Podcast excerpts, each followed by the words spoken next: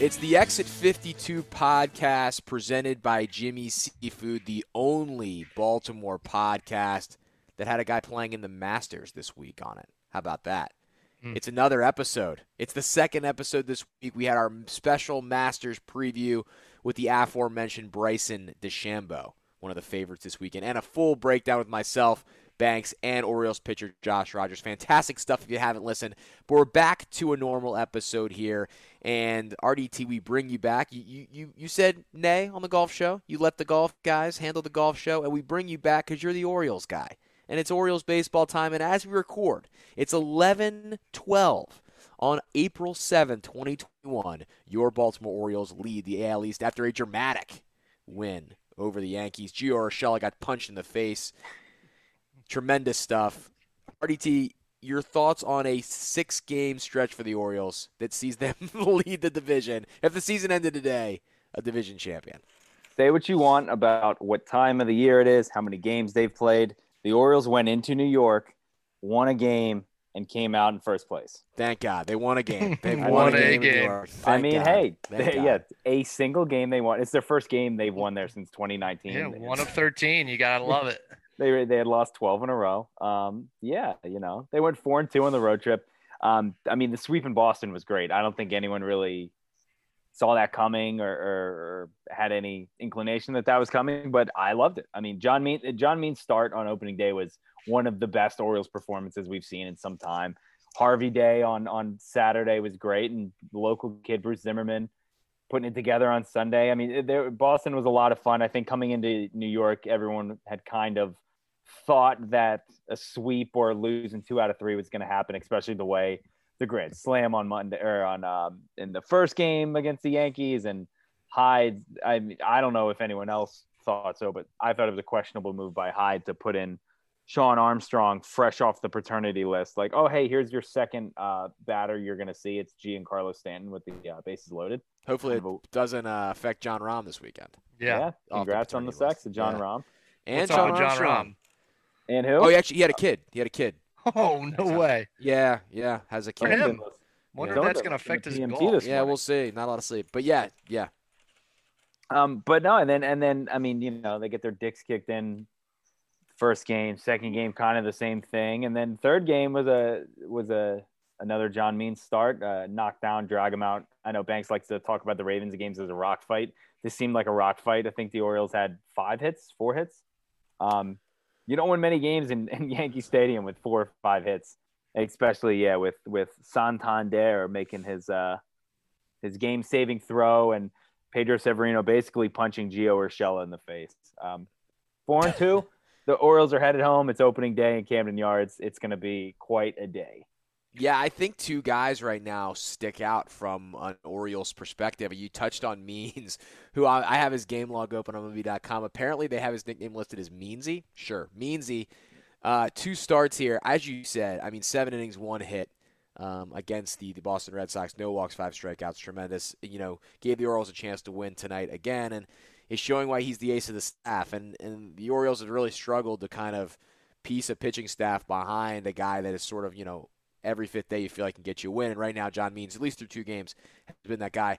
And then Cedric Mullins, who hit a tank piece tonight in Yankee Stadium, hitting around 480 right now. Uh, the the spring training stuff has not been a fluke, which has been very very nice to see, and he is really doing a nice job setting the table at the top of the lineup with not a, a ton else going on offensively really besides him. Um, he's been very very good. So those it's been nice to see both those guys sort of lead from the front, one at the front of the pitching staff, one at the front of the lineup. So yeah, the Orioles haven't really had a premier leadoff hitter, and I mean, yeah, Nick Markakis played the role for a lot of those really good teams, but to a degree, it was because there was not really another spot that fit for him in the lineup. It was just kind of the way the lineup shook out, uh, like that just fit for him in terms of like a true leadoff hitter, we probably haven't had one since Brian Roberts. Yeah, and uh, nobody's saying that through six games that Cedric Mullins is is Brian Roberts or anything, but he's off to, I mean, a hell of a start. I remember looking up at the TV during tonight's game at one point,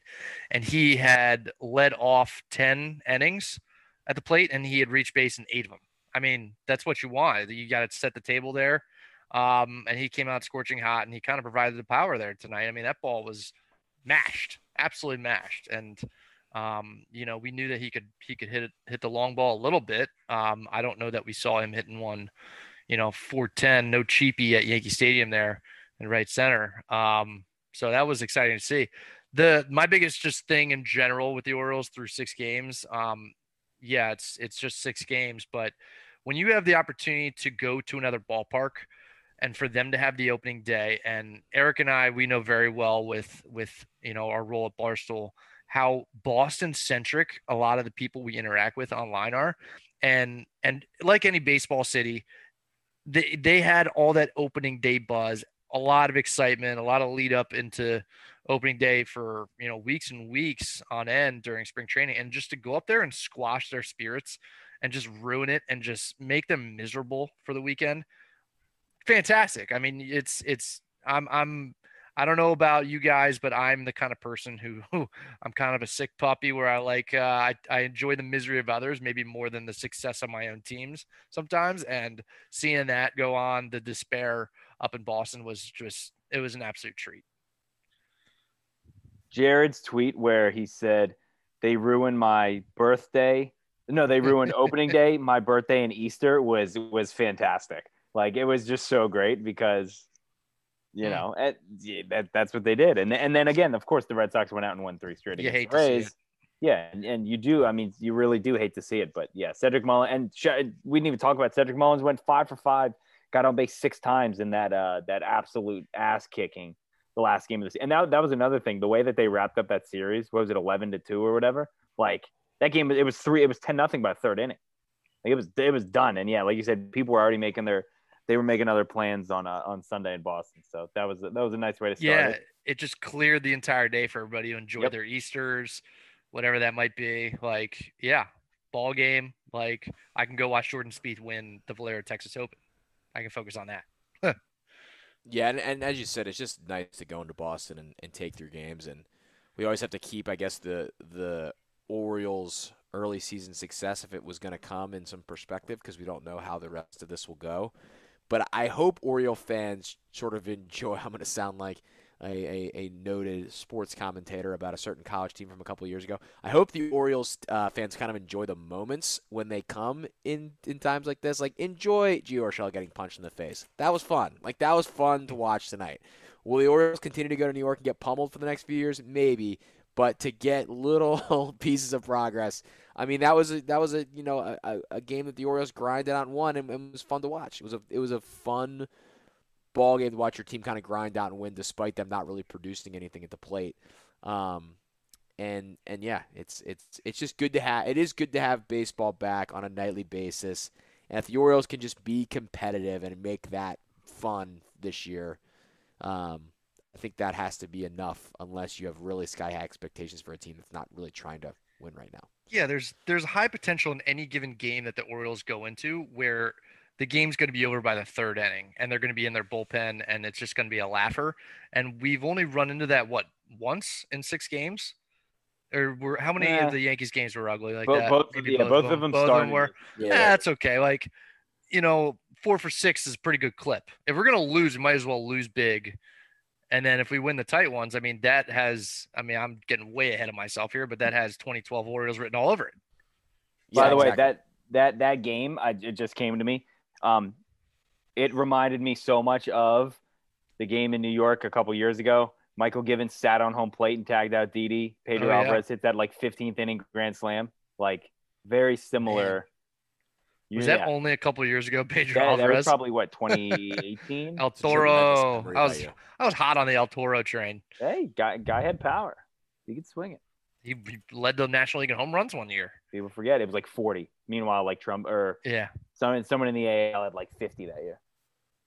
Yeah, Orioles now, as you said, come back opening day. They haven't announced Matt Harvey as the starter as we record here. It's not weird. this will so, be like, irrelevant by the time most people hear it because they start. You know, the game will start at three tomorrow, which is always the tough part about talking about baseball. So it just continues on. But Matt I, Harvey I looks like he's going to get the ball for you know an opening day at Camden Yards, which is a wild thing to say.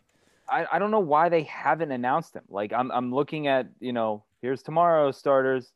Oh, okay. On MLB now it says uh, Matt Harvey versus Eduardo Rodriguez. But I know, like, tremendous. But like, as of like five or six o'clock tonight, it was like TBD or T, you know, TBA or whatever, and it was like, okay, that's kind of weird. Uh, like he wasn't hurt unless there was some phantom injury or whatever. But yeah, Matt, Matt Harvey was going to be the guy. So happy Harvey Day to uh, those who observe.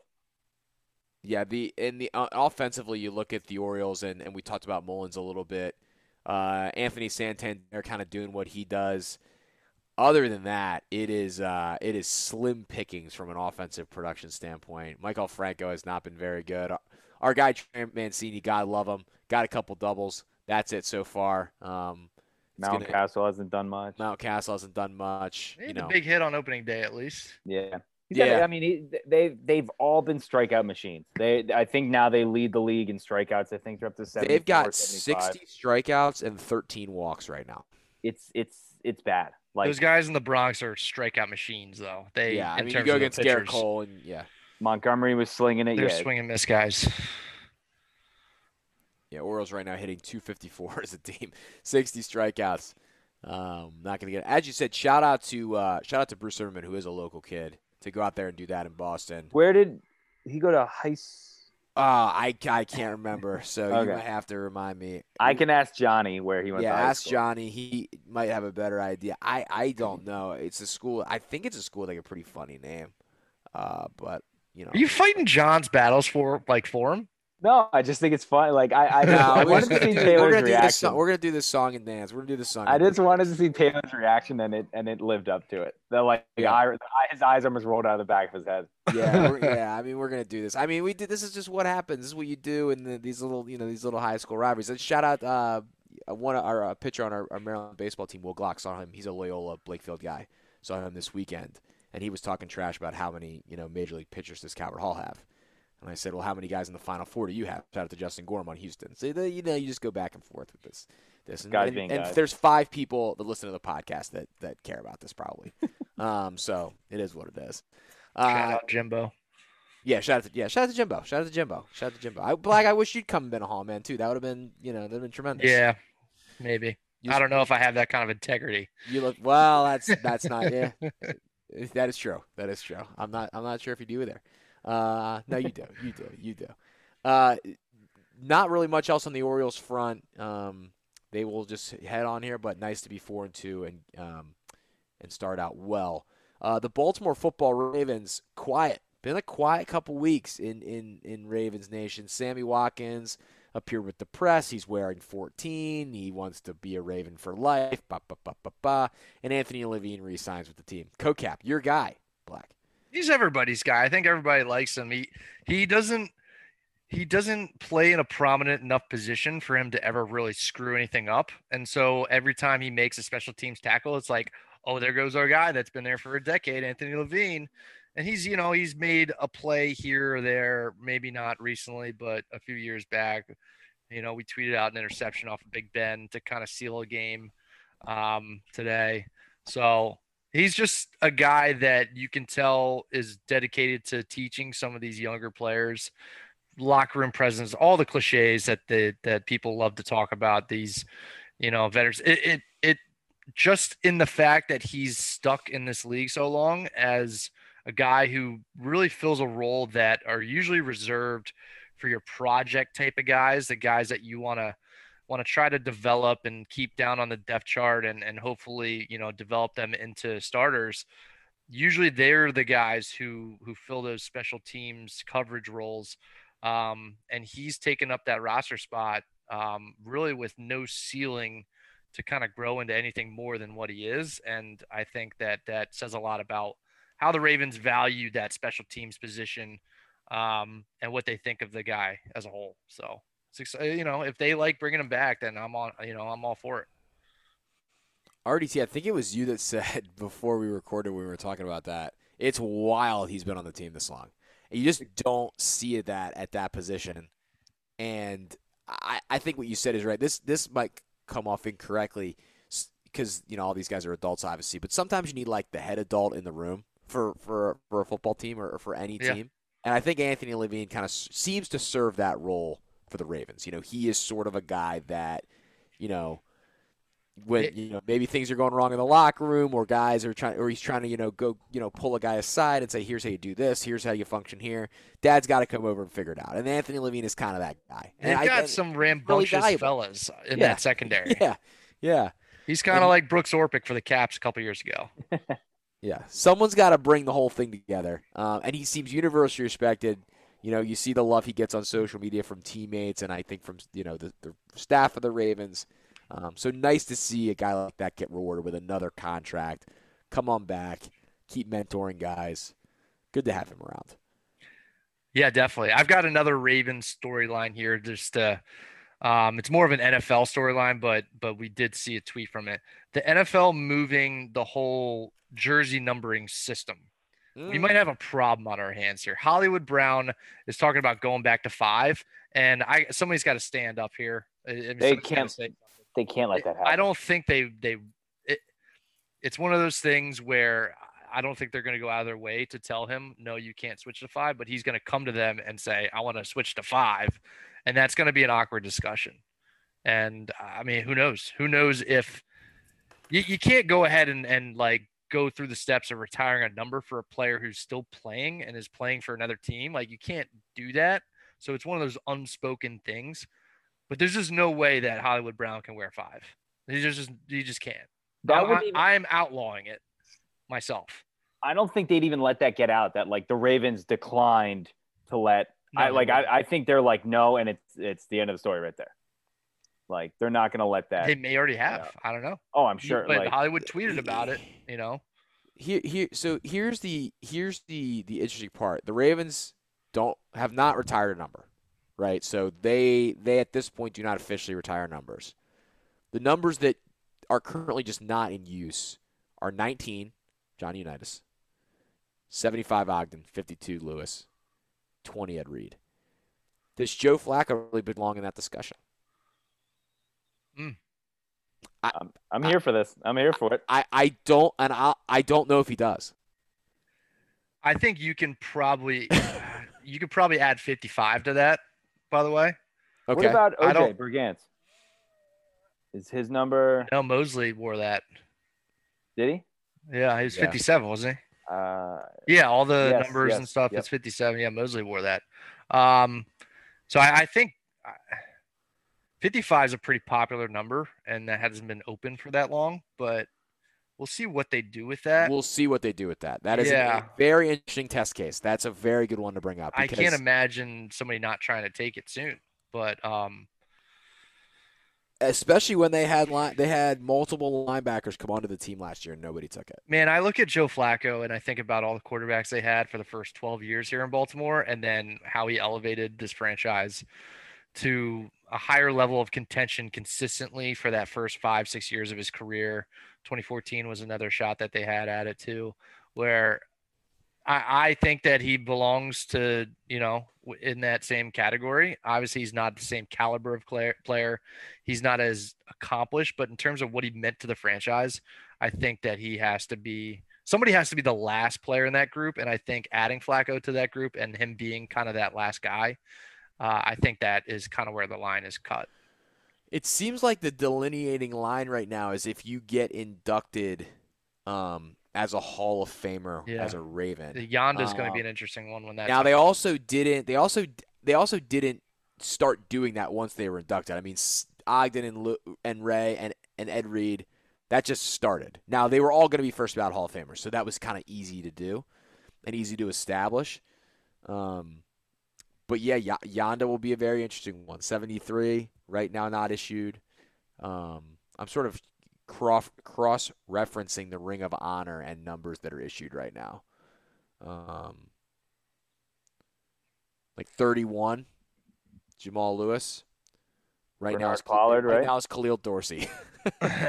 wasn't Uh, Pollard 31? Another yes. legend. Todd Heap, 86. Right now is Nick Boyle. I know for sure. so it's obviously some- the Ring of Honor doesn't means nothing in terms of the uniform, as we've we've discussed on the show before. I I don't know that I th- I might just be blanking right now, but I can't really think of any other player who's really worn 58 besides Peter Boulware. Um, That's a or really at least a question. player of prominence. You know, There's no one that has it right now. Um, LJ Fort. yeah. LJ Fort does have it. right. right. I, I just typed in Ravens. I 50. I Yeah, could like. That's just a bad job. That's just bad More vision by me because I'm sitting on the roster. No, that's a That's bad horrible. memory by me. It's late, and I had a couple beers at dinner earlier, so Oh, Alvin the Alvin excuses Jones flow. at one point. they are flowing. It's been a long week. I wrote a- I wrote almost five thousand words in a blog But yeah, last night. I think at this point is the most interesting thing. Now, another one that will come into play is three.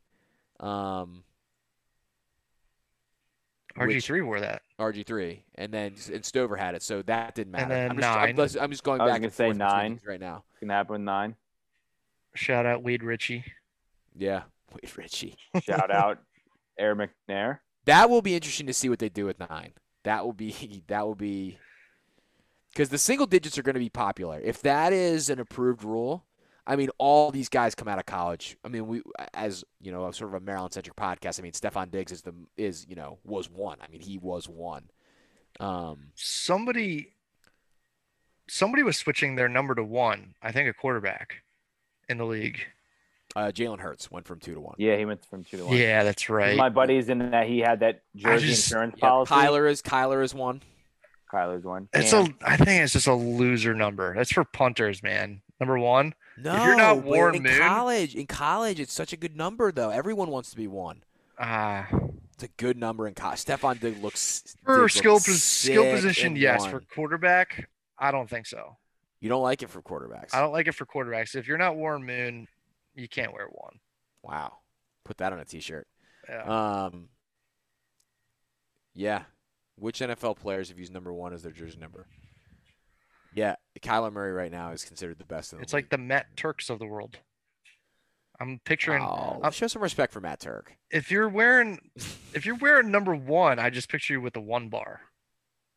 Gary.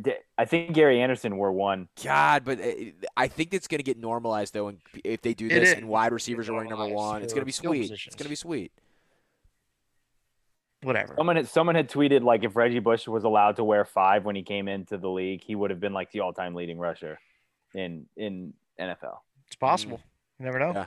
Could do, do you remember he, Dwayne Carter wore one as a linebacker in Maryland. he tried to um um Reggie Bush tried to like petition to have them put him as a quarterback on the roster so he could wear five.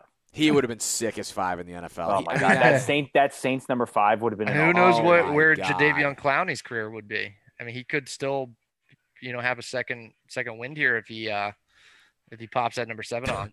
Derrick Henry was number two in uh, in, in uh, at Alabama, and he wore two. If you go back and look at Derrick Henry's rookie year, he played in the preseason. He wore number two because there's a million people on the roster, and it's a weird looking picture. Like it doesn't look right. In Maryland's NFL. Number one right now, by the way, transfer wide receiver Marcus Fleming. Not exactly the most exciting thing in the Mm. world. Terrence Lewis wore number zero though. Uh, yeah, I, the Flacco thing is an interesting debate. I, I he and as someone who's always defended Flacco, so I, I feel bad taking the side against Flacco, but I he's not a Hall of Famer. Like he he feels in the same category. No thanks to Lee Evans. What? No thanks to Lee Evans. No thanks to Lee Evans. uh, as the other Ring of Honors guy, I that don't, I don't know why you're laughing. Step below the. Hall of Fame. No, I, I look. I mean, the, I have coping mechanisms. You tweet the Dexter photo. I, I don't know what you want me to do. Um, we do Okay. different coping mechanisms for All different right. people. I'm a la- I'm a laugher. You're a sulker I'm a sulker in the shower specifically. in the shower specifically. Um, and, and that's that's your Ravens news. Let's talk. Uh, just a little number talk. Just a little number. I do think Hollywood Brown donning the five. I would hope it would be someone with a little bit more credence. I do agree with that. I do agree mm-hmm. with that. I do agree with that in the end. Hollywood Brown going from losing, having the Hollywood, losing the Hollywood, getting the Hollywood back, and then taking Joe Flacco's number would be a hell of a last. I think he would- be just getting a little too far in front of himself there. Mm. Maybe one good year, then he gets the five. I think if he scores ten touchdowns this year, I, I will, I will allow him to wear five. It's my decision. It's up Wow. to me. Wow. Wow. Yep, it's up to me. Okay. Send that into EDC. Send that Yep. into. Send I that call the shots around here. Bisciotti. Yep. We'll put me. the uh we'll put the press Okay. release out in the morning. Yeah, I'll write that up right now. Sure. Okay. Marty, you, Marty, let, get on you it. let Hollywood's people know. You hit the graphics. Yeah. So, someone to who's who's represents him. Someone get his agent on the line. Someone get his agent on the line. Um. let's talk opening day. Opening day is going to be if you sit up and, and listen to this in the morning, you're gonna um, you're gonna be experiencing opening day that day. And we tried to get an idea of the opening day experience. And Black, you kind of led the way on this with our guy Marty, interview wise. Uh, Marty actually led the way. Marty led the way. Marty well, led the you way, were on it. Me and RDT. I was on it. I was. So I will allow you. my- I will allow you to preview the interview for the listeners here. Sure. No, we had a, a great chat with uh, Tom Leonard. He's the uh, owner, general manager of uh, of One Pickles Pub, a place that we all hold very special to our hearts. Uh, means a lot to just the entire game day experience here in Baltimore. Uh, we talked a little bit about uh, what type of struggles they were up against with with COVID and everything. A little bit of Jimmy's fun talk, um, and then just some cool stories about the place. And I mean, I'm was fascinated to learn how long that building's been there and what it's been over the years and and all those types of things and um, he's he's a bit of a wild card and it's a fun interview so um, i hope you guys enjoy So let's get into the interview with Tom from Pickles. Something magic happens. We're back on the Exit 52 podcast. Uh, this is probably not the voice you're expecting to hear. Um, most of the time, you get opened uh, interview segment with Taylor Smythe, but your guest MC today is uh, at Marty McFly 34. Um, I'm here uh, with Barstool Banks and a restaurant and bar that this city is very, very well familiar with. Um, but the man behind the bar, Pickles Pub, Tom Leonard. Uh, hey, Tom, do you want to just give us a, a quick background of, of your relationship with the city, Pickles, and kind of how you got started? Sure. I was waiting for the intro music. Weren't you supposed to wah wah wah? You know, sort of thing. Um, I well, Pickles is. I worked here back in '93. Was it '93 the strike, the baseball strike?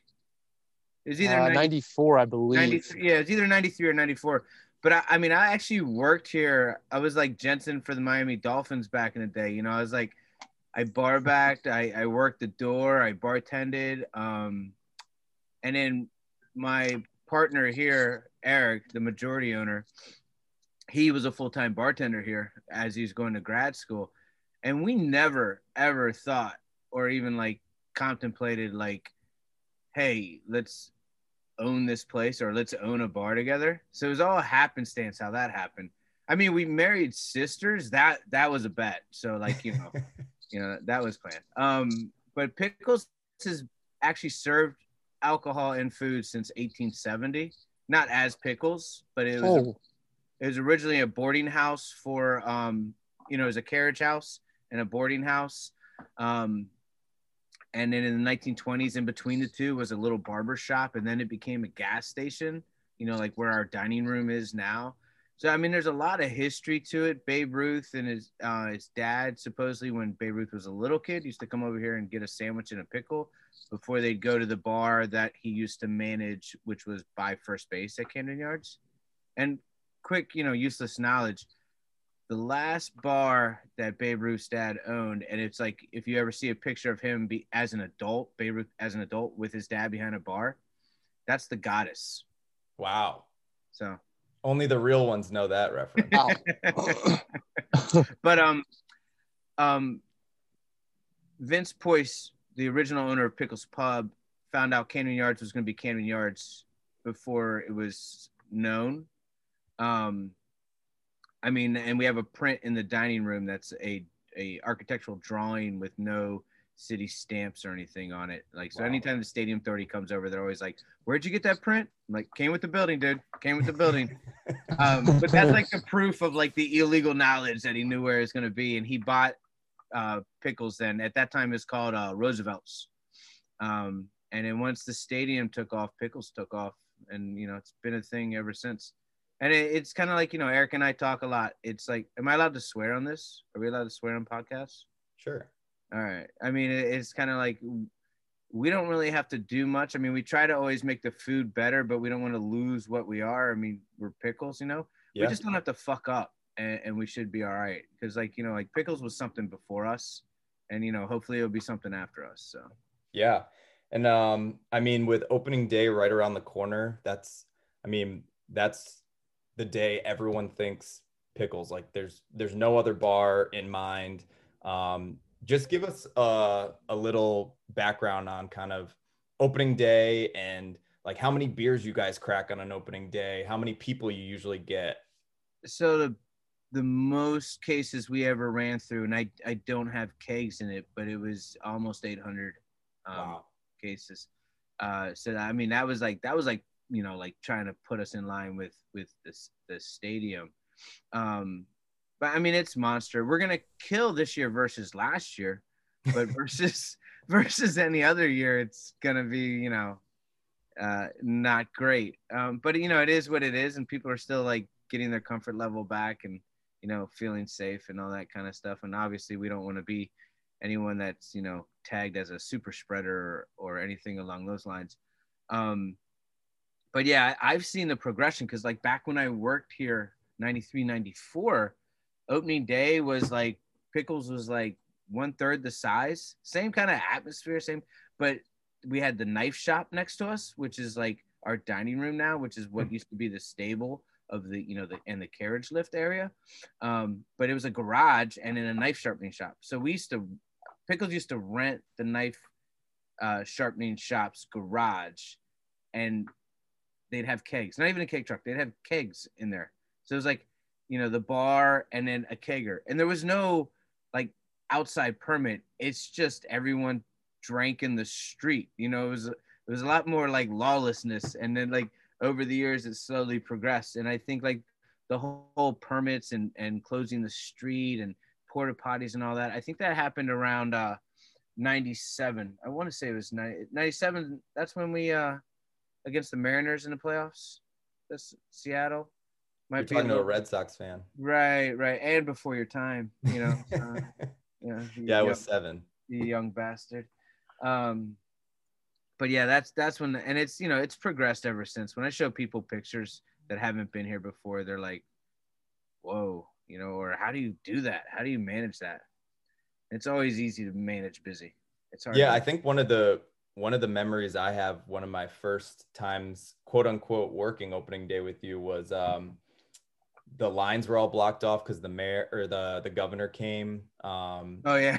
and it was just like the biggest party I've, I remember going up uh, on the roof and getting some good pictures of the crowd. But you guys have a crowd like no other. Uh, on Yeah. day.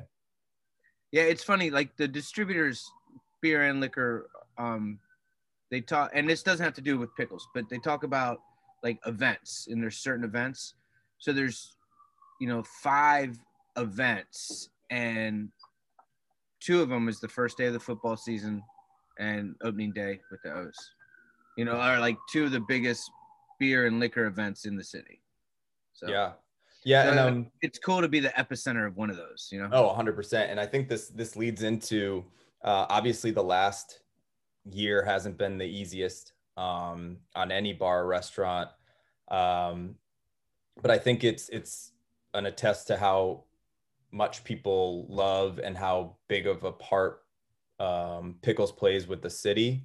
Um, can you just talk about how the last year has been and also a little bit about um, I think our our listeners are aware that you guys um, were one of the recipients of the famous fund check. Wow, wow, wow. So Yeah. just a little bit about kind of like what the last year has been as as a staple bar restaurant in the city, and then um, how the famous fund has kind of helped you guys. I always like telling people I was literally, you know, like when this when it was happening. Well, first off, didn't predict it, didn't pivot well when it happened. You know, there was so much that we did wrong, that I did wrong. Um, you know, when I look back in hindsight. Uh, but I, what I like to tell people is like you you know like for us for Baltimore City and everything it was it was it was Friday March 13th you know going into the St. Patty's Day weekend and, and like Fed Hill Canton had permits for that weekend. I had my liquor extension for opening day and my special events permit for opening day in my little satchel, and I had just biked over there, picking it up, and I was going over to Cross Street Market to grab uh, I forgot what are those rice sushi bowls, whatever A poke bowl. Thank you, sir. Bam. So I was grabbing a poke bowl, and then a liquor board calls, and then special events calls, and they pull my permit back.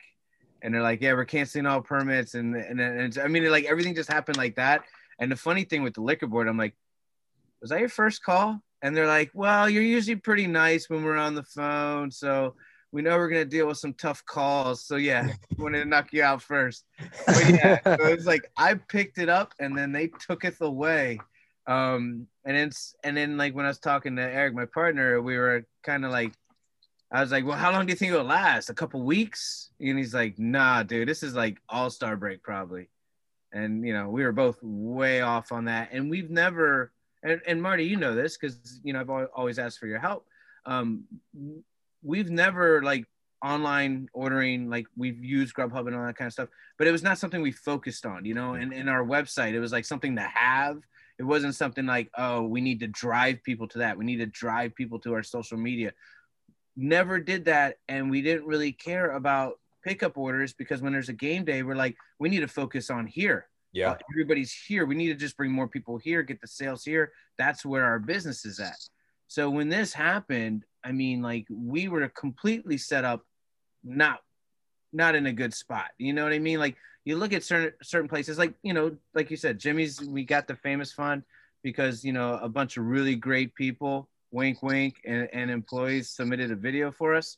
Um but like jimmy's has been a killer on the delivery side and the online ordering side for over 30 years. Yeah. so you know I, I mean like there's a great example of people that were that are a full service restaurant that do events that do all that stuff that were set up to you know just pivot some of their business in a different direction and handle it well we we were we did not do that well and we're still playing catch up you know when you're behind on that kind of stuff it, you know it's like because we're getting to where people were that were set up well in march of 2020 we're getting there right now Mhm. you know what I mean? So we're we're so far behind, and and you know it made me realize like how big of a thing you know social media, online presence. You know we live off of these things. You know it's like eh, you know that's really been like the biggest foresight as far as surviving and all that kind of stuff.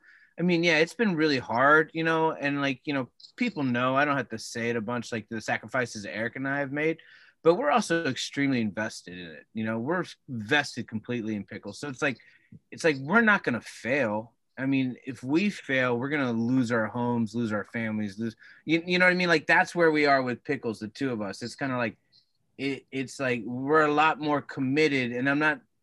I don't know. I kind of feel like I say that, and I might be belittling somebody else that watches. You know, um, we're not trying to belittle other owners, but I mean, we're completely vested in in Pickles Pub and being owners of the building and stuff like that. So like failure was like never an option. It sounds cliche as fuck, um, but it's you know it, it was just you know Yeah. we would do whatever we have to do, and like because we also think of it like well we own the building, we'll always be landlords. If we sell the business, we're still gonna keep the building. You know, it's kind of like it is our retirement. So what the fuck do we need with an IRA? Let's use that money. You know, it's like it's kind of like Yeah. so yeah, but it, it's definitely it's definitely been a, a eye opener.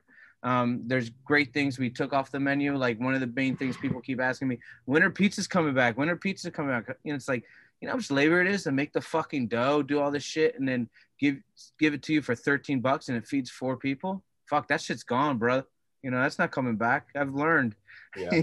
You know, I hate saying that, but it's kind of like until we catch up, there's it's a labor intensive thing, you know. But when you look at the costs, Yeah. costs are pretty cheap except for cheese. So yeah, there's a lot of shit like that. And I probably babbled too long on that answer. No. No, no, we love hearing about all that and and just the way that you're transitioning and doing some new things. So so the baseball season is upon us and you talked about how you're playing catch up and you've made some changes. What can people expect from Pickles versus what they may have seen from before? And obviously we know there's occupancy restrictions from the Right. city and that's kind of a moving target, but um, are there any differences that there there might be not just in the short term but in the long term for Pickles? Um, so I mean, outside of the restrictions, we're kind of hoping we can get a better relationship with the city as far as like right now, if you come outside, the entire street's closed, you know, and we close it from you know like our permits 10 to 11, you know, so you know we close it at 10 a.m. and then usually we reopen it as soon as people aren't sitting outside. If it gets cold or it rains, we just you know open it back up. It would be great going forward if that's something we can have all the time without a special events permit. I mean, because we're, we're really a cut through street. We're not a necessary street. So even Right. if even if the street's closed, anyone can get anywhere with you know the minimal of going one extra block. You know, um, and there's also extra routes around where you could it's the same amount of time and distance. Um, so as far as a big change, we want that to happen. We're still like going to be extremely focused on trying to create, even though it's just seated service right now, the same atmosphere, the same flow. I mean, it's funny. The last two days I've been putting on 2014 and 2016 playlists, um, just get me back in the winning feel of it. You know? Channel, good vibe. yeah. Yeah, exactly. Um, and then and then also on game days to keep the kitchen on point for everybody that is coming in. Um, you know, we will probably pause the Grubhub and the DoorDash, not our online ordering through our website because obviously that's the most beneficial for us. But like any paid service, we'll probably pause during game rush times. Um, just because I mean, like one one people, I, I think a lot of people don't realize is like we grind our own burgers, we make our own pretzels. You know, we do a lot of stuff in house, and and it's like I never want to change the character of pickle. So I want to make the food as good as I can, but it's still going to come to you on a paper plate or in a basket. You, you know, I just want that to be like that. That's the best crab pretzel you've ever had, and I- I feel like ours is on a comfort level. It it's not fancy, nothing. You know, and I burgers. I mean, like.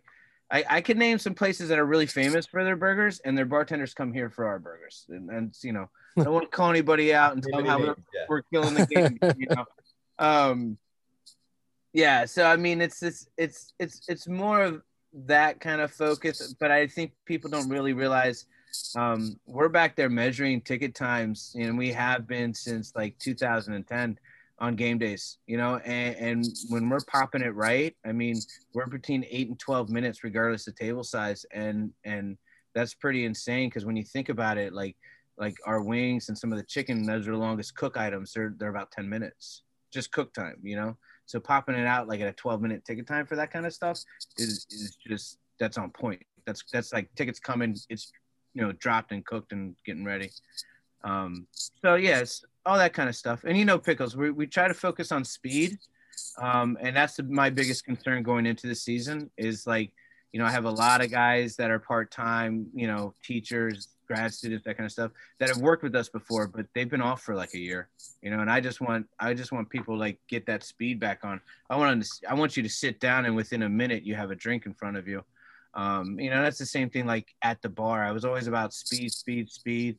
And I find that, you know, a lot of when I waited tables and bartended, you know, growing up in this great big world, um, I always felt everything was overstaffed. So I really try to do that supply demand line as best I can. You know, it's kind of like, you know, it's it, and I find it's a tricky fucking thing. It's like, you know, okay, how many people do I want behind main bar? All right, three. Okay, I want four for these two hours only. You know, I want everybody always running, not having the time to have a conversation. You know, so but you know, but still everyone getting the service that they you know expect and deserve. So Yeah, I think um, going back to to one of the thing I know you've touched on a lot of different aspects that makes pickle so unique, but um, I think one of the things that I've seen in in my time um, going and sitting at the bar and helping you out whenever is the amount of away fans and uh, tourists that come to Orioles games that are Red Sox fans, Yankees fans, Rays fans, White Sox fans that come and look forward to pickles more than going to the actual game sometimes. Um, can you just talk about like some of the the regulars that you have that are obviously Baltimore natives, but some of the the got people you see year after year that are uh, coming in Yeah. from out of town? Yeah, and I would say there's a lot of them that I kn- don't know as well as my staff, but I mean, like you know, like I mean, like two girls I can say, and I haven't seen them in like a year and a half, you know, because of this. Um, like Kat and Vicky from Boston, you know, like they come down all the time for games, not not every series, but they come down a lot, and all they do is talk shit, and then all we do is talk shit back. But I have bartenders that have gone up to Boston and brought nothing but Orioles clothes and stayed with them. You know, like slept in their houses, gone to the games with them, And same thing, they just go up there and they talk shit to each other. And like, you know, I I think it's kind of like, you know, there's a lot of that at Pickles, you know, like the fun banter, you know, it's you know, it's it's kind of like eh, you come in here and you wear a Yankees jersey and they're like, "Hey, can I get a beer?" And no, fuck you, dude. You know, and but then you get them a beer, you know, and it's just they they you know what I mean? It's this kind of like we can be jackasses, but it's like the people before us were jackasses, you know. But we're gonna get you service quick, and it, it you know, they kind of respect it. You know, you have to you treat your Yankee people different than you treat your Boston people. You know, the fucking bean towners are a bunch of assholes and should just go to a fucking packy anyways. Uh, that's for you. That's for you. Um, no, but I mean, it's like, yeah, there's, it's, it's really funny how many times, like, like if my staff travels to another stadium, there's gonna be people that from that place that come back down and like, like, why didn't you call me? Why didn't you? You could have. Did you stay in a hotel? You could have stayed with me. You know that kind of stuff. Um, I went to the last series of of the Yankees old stadium. I went in the stands and it was like, "You're the pickles dude. You're the pickles dude." You know. and I was like, "Oh, jeez." And then I came back and I wore. I had found like a pickles green stand shirt, and I wore that not on a game day, just wore it. And one of my bartenders came around the bar and ripped it off my just literally she just ripped it off me and i was like and one she weighed like 100 pounds so i don't know how she got the collar and all that. I mean just strong dundalkians i guess. Um, but yeah so there's there's definitely i i think there's a, a much more family sense feel here you know? Um it definitely feels like it's part of it's part of the city it's part of like the fabric of the stadium experience and I've been to other stadiums where, yeah, there's good places to go get drinks. Um, a lot of them are more upscale or a little more. Um, what you trying to say, Brian? Upscale, man. It's that hurts, man. Yeah, but I feel like like pickles really just kind of embodies the whole blue collar nature that is this city, and to be able to just be you know 450 500 feet whatever it might be from home plate and just right. look up at the stadium uh, on a summer friday and look up at the stadium and, and have a beer in your hand like it's not much better than that, in my opinion. Not much better. So um, I think we're very fortunate to have your your establishment here across the street from the city or from the stadium. Thank you, brother. That's awesome. Yeah. Tom, I, and I also think too, it's like I kind of feel like everyone has their pickles time. You know what I mean you know what I mean? Like if I if I didn't work here, I still would have been like I would have had my pickles time, you know? Like I mean, I got drunk here, had some silly moments especially when they were filming Major League Two in Camden Yards. um, I mean, like you know, the guy that played the catcher, because um, Randy Quaid would always sit in the back in his leather jacket and be silly. But I used to, I played foosball against you know actors and and filmmakers in here. You know, when I wasn't working here. Um, you know, like you go and with all the technical schools for Maryland right here, all the grad schools. You know, it's like you know if I get in trouble and go see a lawyer, they're like, "Oh yeah, pickles. Yeah, I know pickles." You know, you go for a sonogram because your wife's pregnant, you know, with some other guy's baby, and it's like, "Oh yeah, pickles. Yeah, pickles." Um. All right, two quick questions on my end. Most famous person you've had in pickles since you've owned it? Ah, damn. God, I don't know. We've had a bunch of athletes.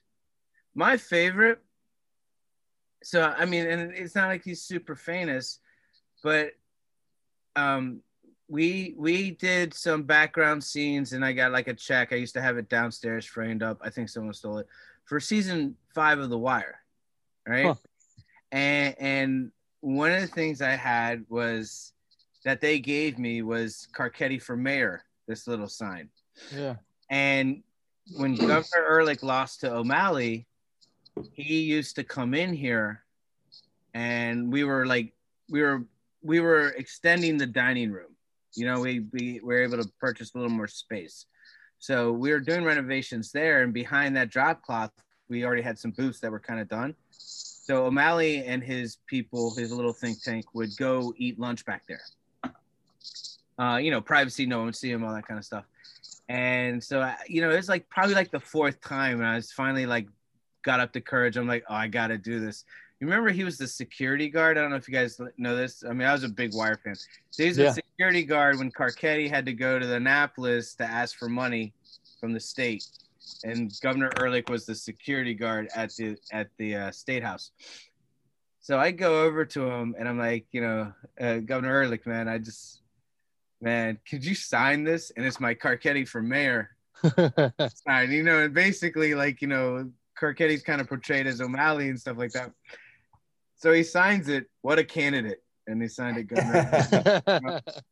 So that's my favorite moment. If you ask like Mandy, it was the you know the shaved head guy from uh, House of Cards. Yep. Um, Yeah. um, you know the Nats, um, Rizzo and uh, shoot, I just brain freeze. What's the manager's name for the Nats? the current manager. Yeah, Holy shit! Why am I am I blanking on it? we're all we're all dude. I told you we shouldn't get high before we got on this call, guys. Damn.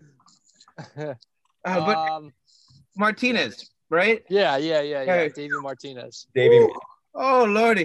They've Uh, rolled through so many of them that they all kind of blend together. Yeah, so So I was- Martinez and Rizzo, Rizzo, um, they sneak up here, you know, with their their friends up to Baltimore, not just pickles, um, but they they you know like I'll go in the dining room and like holy shit, you know.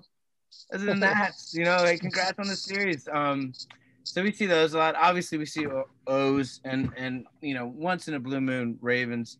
They more hit. I feel like you know Canton any anything you can pop off up towards White Marsh yeah. um, where most of them reside. But uh, yeah, I think I'm trying to think. I mean, we've had some people. I'm gonna get off this call and I'll be like, "Oh, dude, I should have said," you know, like a million. mean, those are some pretty good ones. yeah, yeah. Oh, but hey, uh, during the Grand Prix, I walked and I just forgot her name because she was dating or married to one of uh, really hot. Um, she has a sister too and a mom. They're country singers. She's an actress. Fuck, I forgot what her name was. God damn it! I blame you, Marty. Yeah, this Act- is Actress, country singer with a sister. No, no, no. Her sister's like thicker than she is, and Ashley like, Judd. Thank you. Boom. So during the Grand Prix, you know, we we had an entrance over here, and she got dropped off by like an Uber XL right in front of the Hampton Inn, but she was staying at the Marriott. Her husband or boyfriend, whatever, was driving, and like you know, I had passes because we were doing stuff with the Grand Prix and stuff. And they weren't letting her in, and she was just confused. And my one of my securities guys like, dude, dude, that's Ashley Judd, dude, that's Ashley Judd. So I walked her to her hotel. So you know, Wow. yeah. So that was a moment. I'm I'm not gonna uh, probably get applauded that I knew Ashley Judd over Davey Martinez, but it is what it well, I, I'm pretty sure there was a moment, at least for me. I don't know about for her, but I'm yeah, there was a moment. You know, there was something. Did you have a follow up question there, Marty? no, He was just trying Oh, to pucker yeah, well, I got- Ryan, Is a, is a, I got one. go Um, for it. One of my buddies had has started this whole thing and I've kind of adopted it where uh, we stand outside and I don't know if we'll be able to do this right away, but stand outside on the sidewalk or out front of pickles on game days.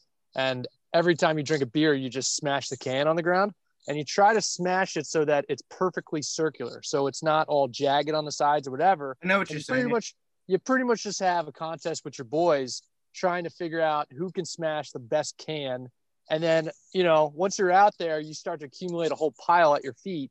Um, are there any issues you have with that? Or like hey am i free to to i mean Your is there, is there a limit to how many cans Bri- i can smash? Or Brian, are you can foot, i just have at it? are you foot smashing? i'm foot smashing. Yeah, no, that's fine. That's fine. dude i'm gonna smash i'm gonna smash so many fucking cans in, in on your street this summer. I can promise you that. We we So- have we and the cool thing about the pandemic is like it is so acceptable to be canned now. You know, there's a big time where where it was bottle, like you know, people did not want to drink out of a can because there's certain people that don't like draft. You know, there's beer people that like it needs to be a bottle. I think everyone's realized like the closest taste to a, a fresh keg is the aluminum can because it's lined, it's virgin aluminum, and it's vacuum sealed. you know. Um, but yeah, I, I, I'm super thankful for the fact that everybody's cool with cans now, you know, because that that used to when we had because you know we couldn't have glass outside anytime we are outside, so that was always a thing. And we have uh semi homeless guys. I, I don't know if that's the right word. That uh they they do our recycling, so there's not a piece of aluminum that does not get recycled, dude. It's like it's So- you, you'll see them in So- the alley, and it's just like grocery carts full. We and you know we're good guys, so we give them a couple trash bags to put the cans in. They don't have to pay for the trash bags. Beautiful. Yeah, I know, I know, I know, I know, right? Right? You're talking about the famous Um, part. Think about that. Yeah. That's yeah. trash bags. So, so yeah, I'm pretty much inviting everybody listening to this podcast. You and your boys go out there, form a circle, and just start smashing some cans. See how many you can pile up, and uh, we'll create some uh, we'll create some work for those guys. there you go. There you go. We'll do a smashing can circle.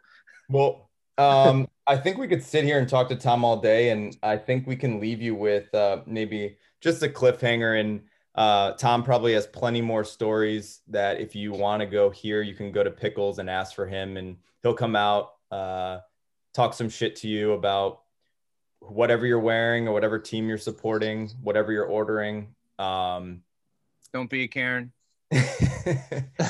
but uh, yeah, definitely go out support Pickles this Orioles season. Um, I think we're gonna start to get back to normal sooner than later, so Pickles will start growing that crowd again. Um, definitely go out order a McFly bomb. If you don't know what it is, don't ask, just order one and you'll you'll love it. Uh, I think it's trademarked. I'm not it- sure, but I I'm pretty think it sure might be it's trademarked. trademarked. Yeah. yeah. Um, but yeah, It's go won- out. It's won awards. A lot of Pickles on social media at Pickles Pub. Be more on Twitter at Pickles Pub on Instagram. Um, thanks, Tom, for for jumping on, and uh, uh, we'll see you out at uh, at Pickles this season. Yeah. And I got I got OD shirts for both you guys too when you come down. Awesome. Sweet. Smash to hear cans. We might have to get smashing cans gear. We might have to make Oh, that a dude, I, I'm I'm down. I will Brian, when you show up, just grab me and I will smash a can with you. All yeah. right, that sounds awesome. Tom, I'm gonna see you at uh, eight in the morning, nine in the morning on opening day. How early can I get there? You can get there. I mean, uh, main bar will be there at seven. So you can Okay, let's do seven. Everyone, come come to Pickles, seven a.m. Get some breakfast. wow wow wow. Back to you in the studio. Back here on the Exit 52 podcast presented by Jimmy Seafood. Once again, thanks for Tom for coming on the show. Pickles Pub, as you said, tremendous place to go. Everyone knows it, I think, if you're an Orioles fan, and really sets the stage for opening day. Also, shout out to Marty for jumping on and, and sort of leading the way on that one. Marty is the is the, really the at one point was the mayor of Pickles when he lived over there. I mean, the guy was there absolutely all the time. I don't think you you know let help them out with some stuff. So Yeah, order a McFly connection. bomb for sure. yes, And and yes, yeah, and we got the green light on can't stop it. Not the light light wasn't green already, but um, I'm thinking we make that a thing. Like beyond just me and my buddies just smashing cans out there. Oh, I want to I want to see everybody in Baltimore this summer when we were allowed like to really roll deep into pickles. I want to see people smashing cans every every chance they get out there. Just start piling up cans at their feet, and uh, I mean I want people sending me their perfect cans, perfectly smashed. So one of these days I'm gonna get out there. I'm gonna smash some cans and, and show you guys what a good can looks like when it's smashed there on the the beautiful Baltimore pavement. Yeah, I like that. Let's get that going over the summer as people head back to Camden Yards. You go smash a can, send it into the show, and we'll we'll grade the best can smashes. I think that's I think that's a that's a good way to go as we as we head towards baseball season. All right, let's get through some things here. We've got starting five, then we'll head to uh, Maryland Man of the Week, Person of the Week, Thing of the Week, and then we'll uh, do a little go off and uh, to end the show. Starting five this week, RDT. This was a tremendous idea by you, so I want to give you full credit here. We obviously Thank have the you, Masters thank preview. Make sure you go listen to that, as we said at the top of the show. Bryson DeChambeau, no big deal. Only a, you know one of the best golfers in the world jumping on the show. We are going to build our Augusta National Champions Dinner Meal. Now, for those not familiar, each year prior to the start of the tournament, the champion from the previous year picks the course uh, courses for the dinner that all the champions go to. And they showed you the sign on the, you look at the Augusta Media social media, champions only. That's the only people that attend this dinner. So we are going to draft an appetizer, an entree, a dessert, a side, and a drink. That's the starting five, no particular order. If you got to fill those five categories in this draft to build something that would be just amazing to have to be able to host your own Masters Champions dinner would be spectacular. In terms of draft order, Banks, you have the number one pick. RDT, you have the second pick. I have the double pick. So, Banks, you are the golf guy. You are the Barstool golf blogger. You just put out about 8 million words this week about the Masters on the aforementioned barstoolsports.com. So it really only makes sense that you have the number one pick in this draft. Fire away. I think I got to throw a fastball here. I think I don't need to get cute. I think I got to take the entree first. I got to take the. I'm a, specifically. I'm to go with a New York strip steak. Um, it's a people pleaser. Everybody loves it. Um, can I go? Can I go surf and turf though? Like, can I? Can I double dip on that? I mean, that's the that's an entree. en- then that's I'm doing entree. That's surf an entree. turf. You you We're buy gonna so throw a crab some- cake on that bitch. Okay. Boom. There you have it. It's gonna be it's New York strip, and it's gonna be uh it's gonna be a crab cake courtesy of Jimmy Seafood. Little plug there. That was an Nice. easy layup. Um, and that's I mean, everybody loves it. No one's turning their nose up at it. It's a little bit of a chalky pick, but I don't think that anything else can go one-one here. And I think that that kind of puts you guys in a little bit of a bind of sorts, or at least gets you guys kind of kind of thinking outside the box as to what what your entree might be. Sure, I like that pick. Yeah, I mean it's it's a safe pick. I, I think it's I think it was the right pick. Like like we've talked about in the last couple drafts. I think that had to be the main pick, the one one. I didn't even put it on my draft board because I figured I wasn't getting it. Um, I will also go entree with mine, Mm. and I'm going to. It's not going to be your traditional Masters Club dinner. It's not going to be your traditional. You know, it, it's going to be what I want. It's going to be. I'm the winner. I'm picking whatever. We're we're just doing a nice smoked beef brisket. Mm. Just just it. we're gonna go little little barbecue. Gonna do some some smoking. Some burn ends. Yeah, maybe some you know early morning, late night. Put it in. Checking the temp. You're cooking this, beef huh? brisket all the way. No, I won't. Someone else is. I'm not. Someone else's. You're just you're just heading back to the kitchen to check on it. Yeah, bit. for sure. All right, I, I'm I'm I'm not. I'm just gonna just absolutely shoot from the hip here. I, I I have no qualms about how this is gonna look to the to the people at Augusta National. We're gonna do what we want to do. I think Uh, I know where you might be going here. Here we go. I'm not. I'm gonna start with my drink and then my and then my uh, appetizer. The drink is gonna be Arnold Palmer's. We are drinking Arnold Palmer's and Okay. spiked Arnold Palmer's for the people that want to get a little litty all night freaking long at this thing. Obviously, Arnie, a multiple time Masters champion, fits into the golf theme, and that stuff is so good. We are going to be rolling in Arnie Palmies. Had to get that. Just feels right. One of my favorite, honestly, might be my favorite drink. Um, and just feels right at a golf event. I mean, we're just going to be sipping those whew, all night long. Then I'm going appetizer. We're going with what I took with the first pick, I think, in, in the freaking uh, yeah, Super Bowl draft. Buff chicken dip. Come Oh, to the team, baby. We're eating buffalo chicken dip all night. Classy. I'm sure Augusta will figure out a way to class that up. We'll put it on probably really nice bread or something, but buffalo chicken dip and our Arnie palms. We are rolling right now. This this is gonna be. Eh, they're gonna be like, what you know. Banks has got his strip steak and his crab cake. That's great. You know, fifty bones for that for a nice meal. But buffalo chicken dip is just money time. Money That's- is not an item in this. that's a You people know that. pleaser. I know it's not, but I'm just I'm just I'm just doing a little, you know, doing a little class warfare action. Buffalo chicken dip comes onto the team at number 4. Bam. is there an official name for like the Arnold Palmer with like vodka in it or something? It's a Is John that- Daly. is that like a thing? It's called John, John- Daly. John Daly. John Daly. That's right. That's- I knew that. But out of respect not for a the Masters winner, so he doesn't. Yeah. Yeah, yeah. correct. Out of, out, of, out of respect, out of respect for Mr. Palmer. I, I stood in Arnold Palmer's driveway, and you know I've been there. Yeah. Literally, have been there. Much respect to Mr. Palmer. Um, R.I.P. my my second pick, I'm gonna go with my side. And again, I mean, this is this is a one-one of sides probably. I know we talked about it in the uh, Thanksgiving one. Give me the mashed potatoes. Give me. We're gonna keep it nice and casual. mashed potatoes. That's think that brisket mashed potatoes is. I mean, it's hand in hand. I mean, that's just a perfect example of how the snake draft should work. I shouldn't be able to just get the steak and the mashed potatoes that easily. No, no, That's no. just you got to respect the game there. I mean, I was licking my chops at maybe the idea you might, you know, go out of your lane there a little bit and and pass on the mashed potatoes.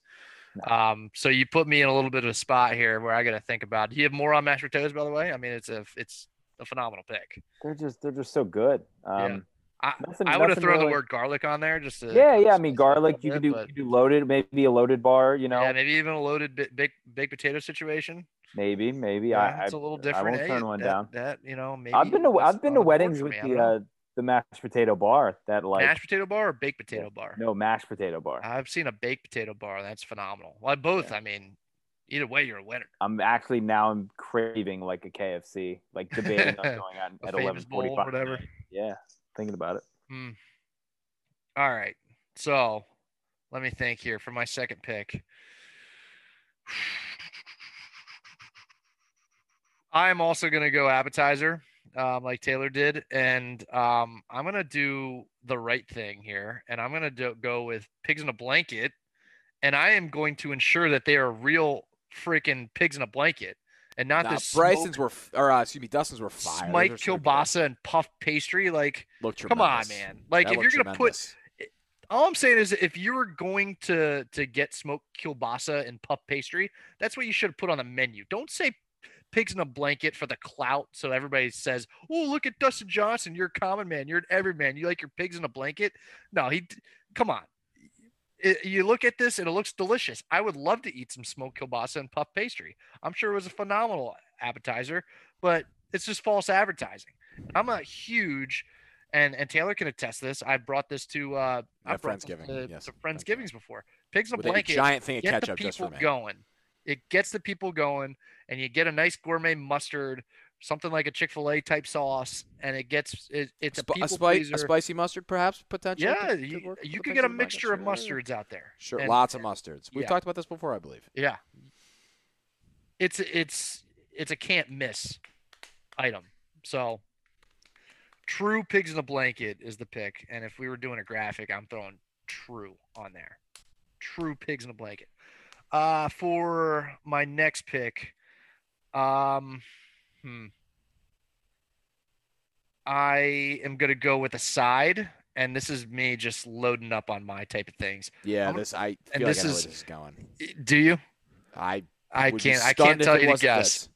It's mac and cheese. It has to be. It's my side. I, It's almost typed. I almost typed it. in when you said gourmet mac and cheese. Yep.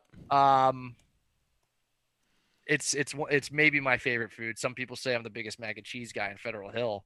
Um, Do your roommate. it's it's me. Um, so, I mean, who doesn't like mac and cheese? And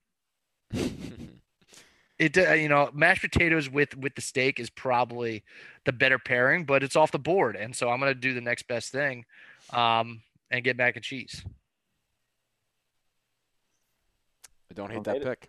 Pick. RDT. Alrighty, and Banks, you kind of stole my thunder here. I when I thought of this, I thought I was like, I was like, oh, this is such a good idea. My appetizer, we're going crab cake egg rolls from Jimmy's. I was like, there's no way anyone else is gonna think of getting something from Jimmy's. Um, Yeah. yeah. we're, we're gonna do the uh, the crab the cake. plug game, huh? Yeah, and but it's not. I mean, and they don't really pair with the crab cake egg rolls and the brisket. That you know what? Actually, ooh, Actually, it's a good like actually, change of pace. and you know, you know what I'm thinking of now, Brian. Oh, I know what you're thinking about. Yeah, we're ooh, man, I could have done. No free ads. No, no, but I, I don't even know if they're around. The one, the ones near me closed, but Yeah. um, it rhymes with uh, uh mole roll. we'll, we'll call it that. Sure. Um, Taylor's so confused, right? now. Yeah. Um, no, crab cake egg rolls from Jimmy's. That's my appetizer. Okay. Um. Man, I yeah, I, I we, we didn't prepare a ton for this, so I'm just gonna roll with the ones I'm I have written down, uh, instead of trying to overthink it. Uh, for my entree, uh, we're doing very. Because this is a sandwich you can class up. We're doing Cubans. We are doing Cubanos. Cubanos for the people, which is a. It, it, Cubans can be done incredibly poorly if they are done in a way that cheats the true essence of the sandwich. And done well, they are a delicious, delicious dish. So we're gonna do Cuban, considered Reuben, but we're going Cuban for this one. Um, talking about spicy mustards, certainly involved potentially here. Uh, that is going to be the entree, and then uh, for uh, dessert, uh, I'm going bread pudding. I love bread pudding, and uh, I thought of a bunch of different desserts, and I just continue to go back to how much bread pudding I ate over uh, the Christmas holiday, and I just keep thinking about wanting to eat more of it when uh, holidays come back around, and so it continues to have a prominent feature when I talk about desserts. So I'm taking bread pudding. There's something to be said about bread pudding and the way it reads on a menu.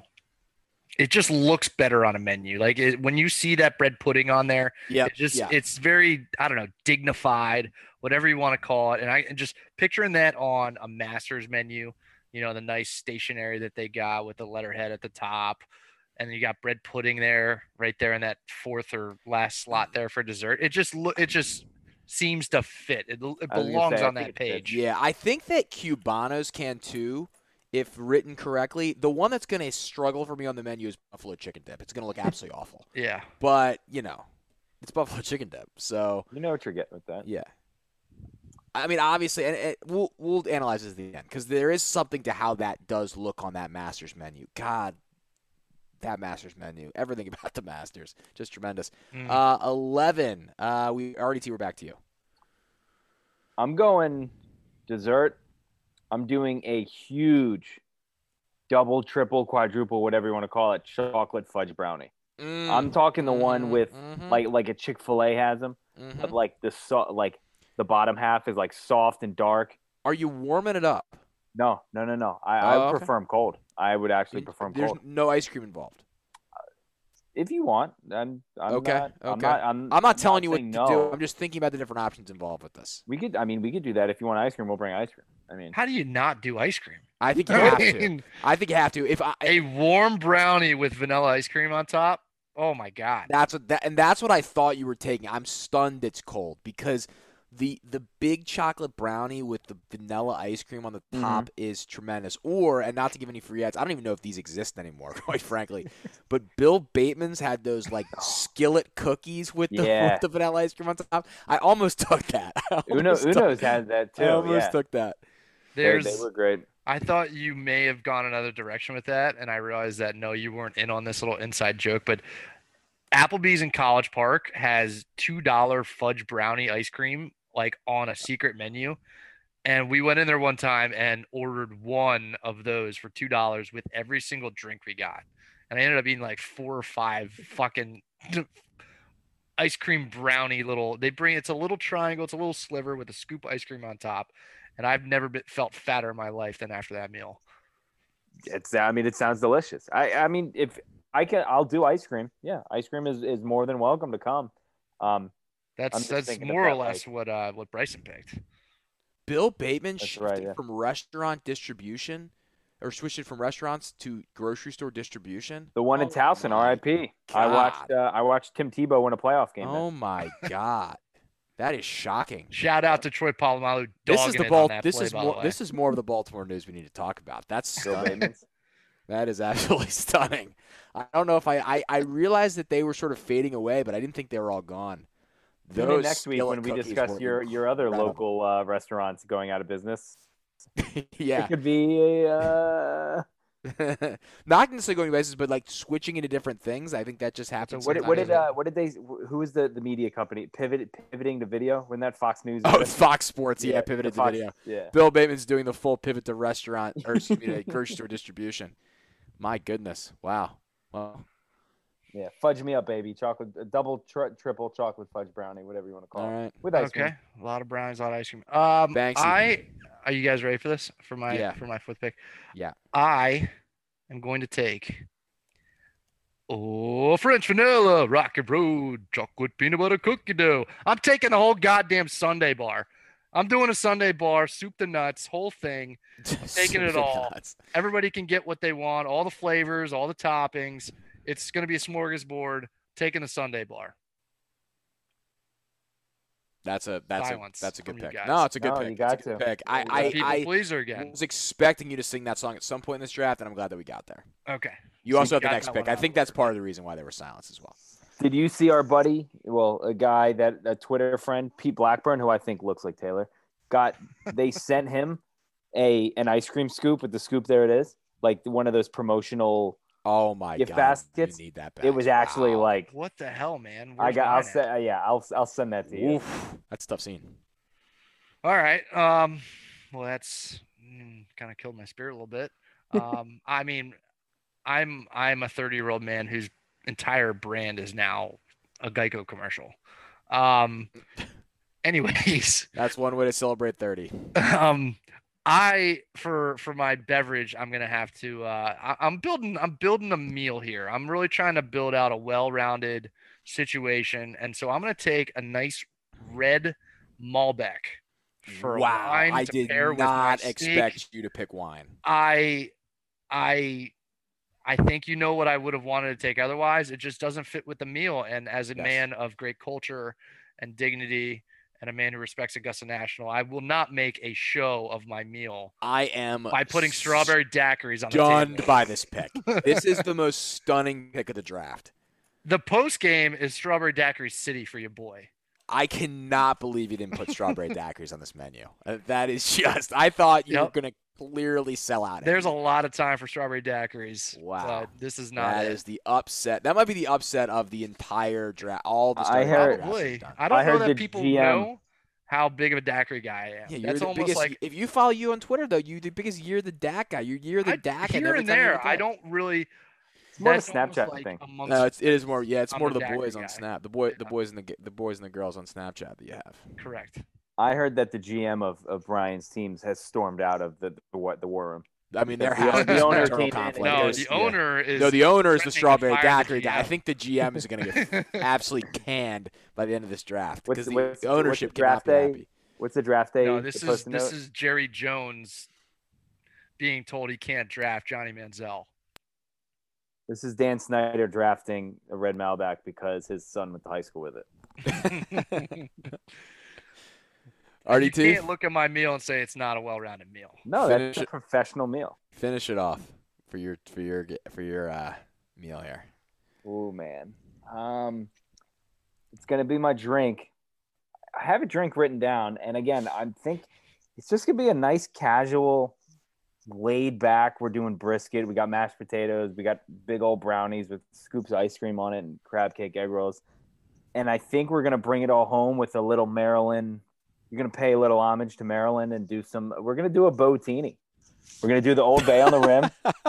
Again, we're gonna keep it nice and casual. Botini. And you know what? I'll tell you what. It was either that or it was going to be we were bringing in fountains from McDonald's and we were getting uh, McDonald's Cokes. That's not. A, I mean, that I would oh, I have love loved that. pick. No, they I- would actually love that because Coke and Augusta National are actually like huge, like partners. Coke and Atlanta brand. So Yeah, listen, it's not just yeah, It that, would have like- played. It would have played. Well, I made my decision. The Instead, here comes in. the Botini. draft card is in. I'm just imagining the a can of Natty Boh on a table with Old Bay just all over the all table, over, all over it. and that's just man, that's just not that's not Augusta National. I'll tell you that Yes, much. For my master's meal, it is. It's your master's meal, so you want it. The the the McDonald the McDonald's Coke is just so so so good. Yeah, it wasn't his pick though. No, it wasn't. Uh, But hey, hey, don't let me win again. I'll tell you that much right now. don't let me get hot. Oh my god! I I also thought, you, uh, oh man, the Bo- I did just did not expect the Botini. I just did not Yeah. expect the Botini. Um, I've gone a couple different ways with this since I had this. You know, I, I have to pick a side here to finish it off. Um, I've got my Arnold Palmer. I've got my buffalo chicken dip. Um, I've got my bread pudding, and I've got my cubanos. And I, I have to say, I, I consider taking curly fries in this spot because I love curly fries. But I don't think the curly fries pair well with the Cuban sandwich. I think that the Cuban sandwich needs a chip. The Cuban sandwich needs to be needs to be um, needs to be consumed with a chip. And so I am going to take the um, oh my god, there's so many chips that are on my mind. There's three chips that are that that won it, but I'm taking I'm taking the Utz Carolina barbecue with the Mm. bag. I'm taking those. This They're such money- a good chip. They're t- money time chips. They don't get talked about enough, and they're joining my team. Well, apologies to to Cape Cod kettle cooked chips, and apologies to crab chips because they're both considered. But It's a, it's it's a phenomenal pick if you're you know if this was a Masters lunch draft. But the thing is, is I'm the winner, so I can do whatever I want. That's fair. So That's the beauty of this. That's the beauty of Mhm. it. Um, and and I prepared in 35 seconds. So that is that is my uh, draft. That would be, by the way, that's a meal I would just eat maybe for the rest of my life. Let's run it down. Surf and turf. I put surf. I put surf and turge. Shout out to Mark Turgeon. Try to do it in order if you can. Uh, I'm gonna do it in order. Do you want me to do? You want me to run down the teams or do the order of the draft? Run down each person's draft in order of how Oh, the food comes out. It would you know? be my absolute pleasure to do that, Black. That's a tremendous point. so, if we're dining for Mr. Brian Black after a Masters Championship, a Can you announce it like they do, like when you they step up to the first tee? Fall plays. Fore, please. Brian Black now dining. Pigs in a blanket. New York strip steak and crab cake. Some I would didn't call think it you would a really do it. someone would call it a surf and turf. This is I don't know what this is turning into. You remind you're. It's like you remind me Um, of Dwight introducing that to dinner party. Hello, friends. Jim Nantz live from Augusta National as we go through the champions dinner for Mr. Brian Black. Starting it off will be pigs in a blanket, and not the good kind, or the good kind, as some would say. Next will come out will be the side with the entree. The entree will be a surf and turf featuring New York strip steak and a Jimmy Seafood crab cake with the gourmet, and I repeat gourmet, mac and cheese. That will be followed up by a dessert um, which I'm looking for, which will be a sundae bar featuring French vanilla Rocky Road chocolate peanut butter cookie dough. They will be dining all of that with the red Malbec, which will go tremendous with that strip steak and that crab cake. A fantastic meal for Masters champion Brian Black. Now let's move to Masters champion Eric R. D. T. He will start it off as I always have to like look and see which everything is here. He he will start off with Jimmy Seafood crab cake egg rolls, a tremendous delicacy from the sponsor of the X52 podcast. Mention again the sponsor of the X52 podcast. The entree is smoked beef brisket, just to slow it down here in Augusta, Georgia, with tremendous sounding mashed potatoes, just like Mama used to make. Those will be served with the drink, the Botini. Not really sure what that is. Nick, Sir Nick, do you know what the Botini is? Doesn't sound like he does. And the dessert will be a huge, and I repeat, huge, huge, huge chocolate chip brownie served cold. What a psychopath. Next, it will be the dinner served for Mr. Taylor Smythe, the champion of the Masters. He will start it off with a tailgate favorite, buffalo chicken dip. We'll normally see that before the 1 o'clock game on CBS, not at the Masters champion dinner. Next, he will have a Cuban sandwich, also known as the Cubano, which will be served with Utz Carolina Style Barbecue. No free ads, but for this, we have to do it. Those are some tremendous chips, Sir Nick. He's gonna be washing all that down with spiked and regular Arnold Palmers, just in case you want to, you know, stay non-alcoholic. But if you want to get after it, you can start pounding Mr. Palmer's drink, his drink of choice, the half and half iced tea and lemonade. And then at the end of the dinner, it will be the dessert, bread pudding, which looks tremendous on the master's menu, as Mr. Black pointed out. And those are your that this this like devolved from like Jim Nantz into some like weird like rhythmic talking. I don't know what that that is. Those are your master's starting five dinners. We'll be back after these messages from ExxonMobil, Mercedes Benz, and IBM. It's the Masters on CBS. Uh, that's a little inside for people that like the Masters coverage.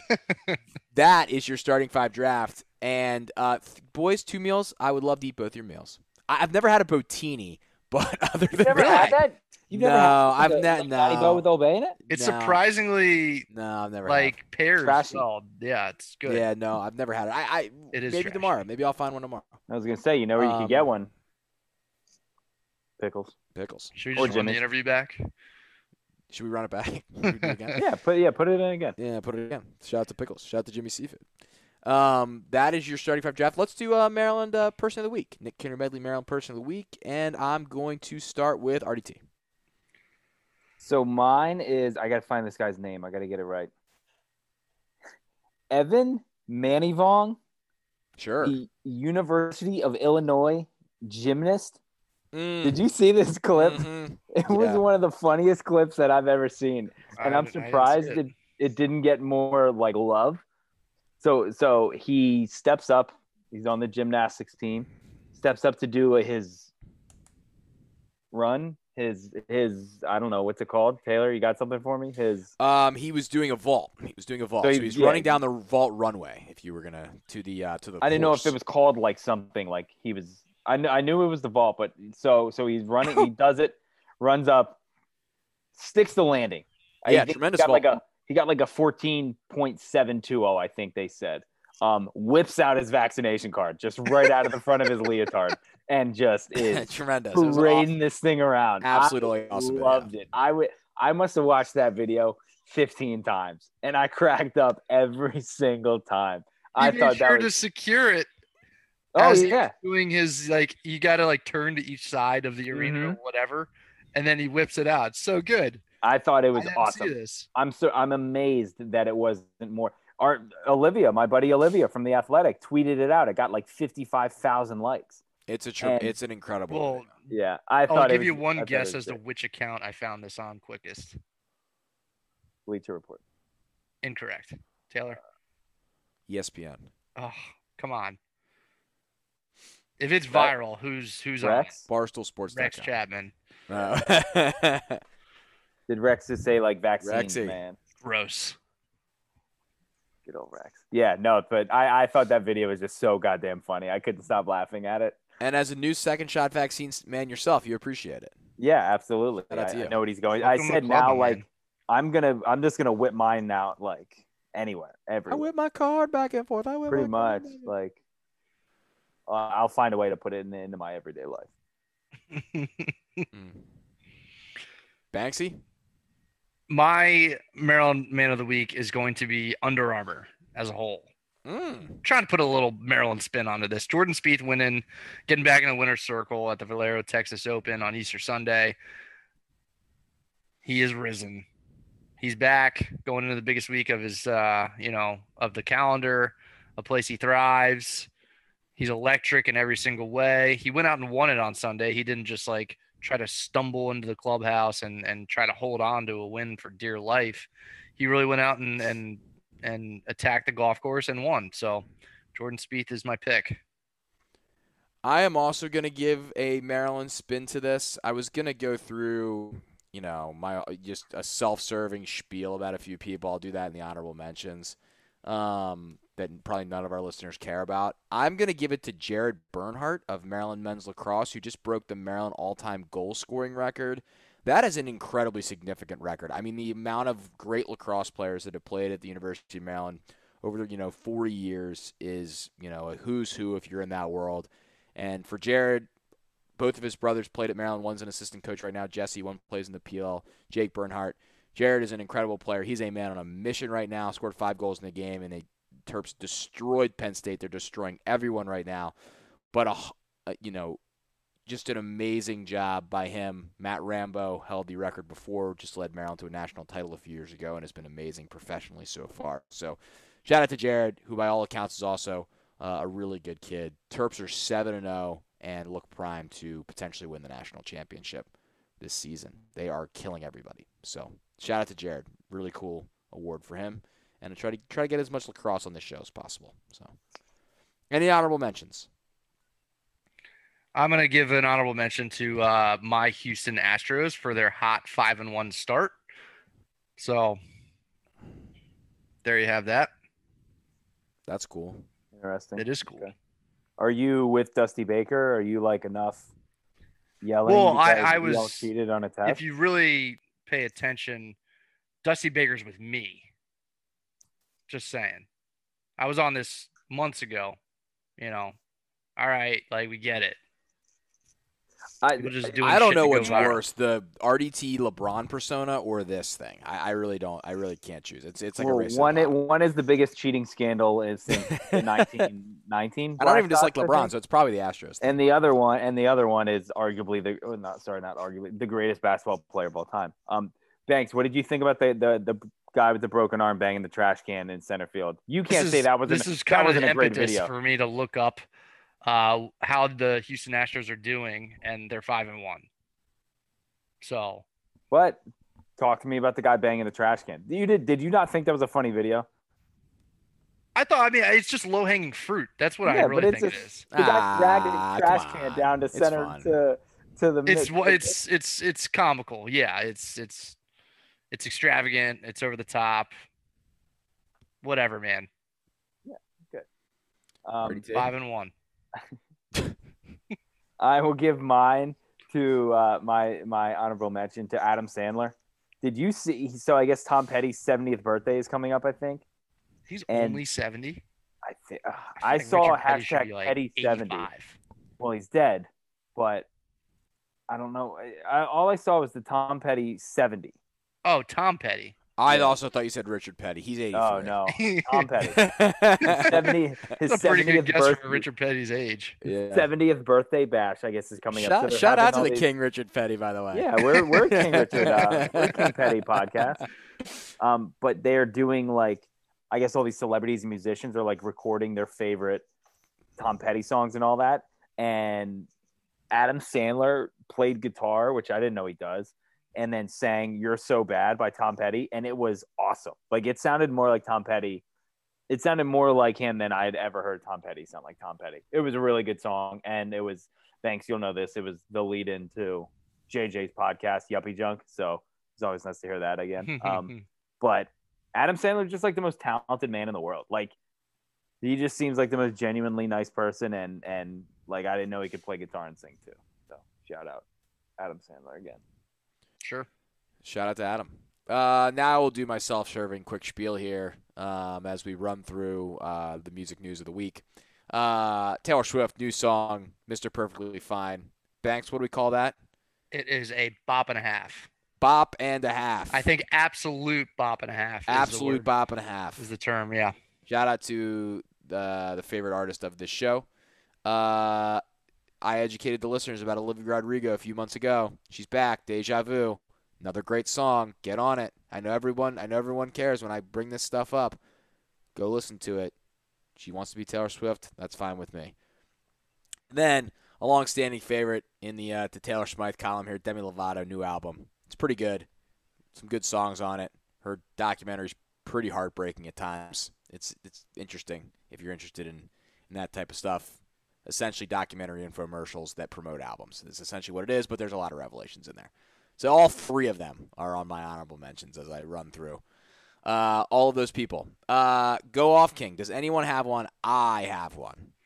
We all know that three of us all know that Taylor has one. So I I, think just we want to should. get it. I just want to get to you guys if you have anything. I think that we give you the floor think- here. Yeah, I was gonna say floor is yours. I mean, Okay. I'll let you go until the I'm gonna go try to make this pretty short because we've did a, done a lot of talking about this in the offseason. We did a lot of talking about the Orioles TV network situation involving MASN, the money, all the different things. I think we broke it down very fairly. I thought, guys. I thought we broke it down with angles to each side, which we were fair to MASN, fair to the Orioles, fair to the people that work there, not trying to attack anybody that works there or people that are trying to make things better. But the fact, gentlemen, that today, when I came upstairs to record this podcast with you two fine people, that when I went to MASN.com to stream the Orioles game on my computer, don't have cable in my room, have cable downstairs, don't have cable in my room, I record the podcast upstairs. The fact that when I go to MASN.com to stream that game, the only cable networks that I can stream on are three that I've never heard of in my entire life, and DirecTV is an absolute joke. An absolute Armstrong, Atlantic Broadband, Bay Country Communications, and the Lumos networks, along with DirecTV. And apologies to any of our listeners that have any of those. I'm sure great cable networks.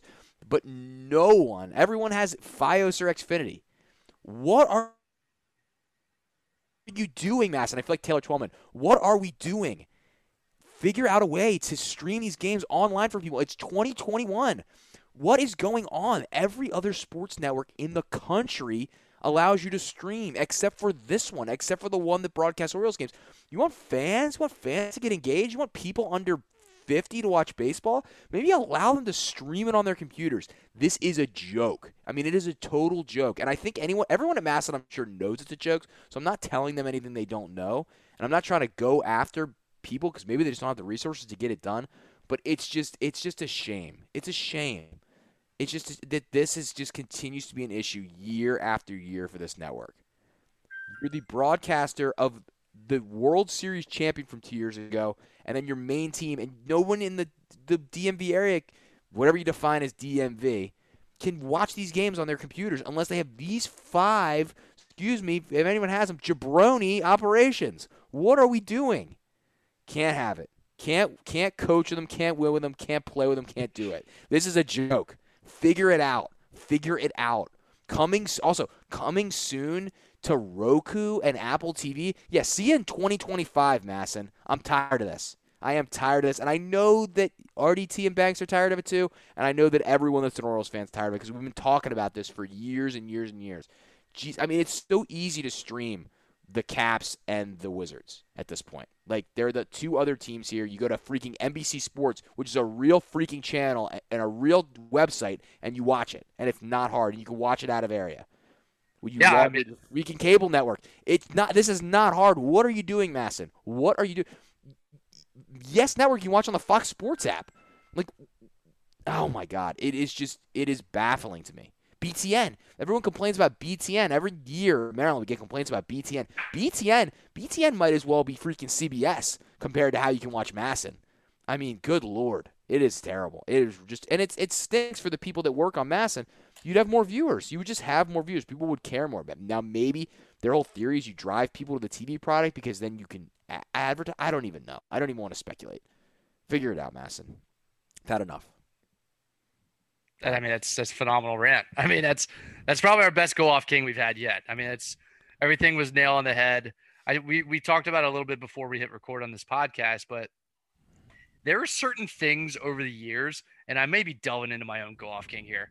There are certain things that the the Orioles, the Angelos family, there are ways that they have operated not just this year in COVID situations, but over the years as a whole that are flat out embarrassing for for Orioles fans, for Major League Baseball as a whole, where it's it gets to a point where I don't know how Major League Baseball can sit here and watch one of their franchises tank like the the entire brand of the league. And we all know that Major League Baseball's uh, I don't know, self-awareness and their brand awareness and and all the things that they're doing.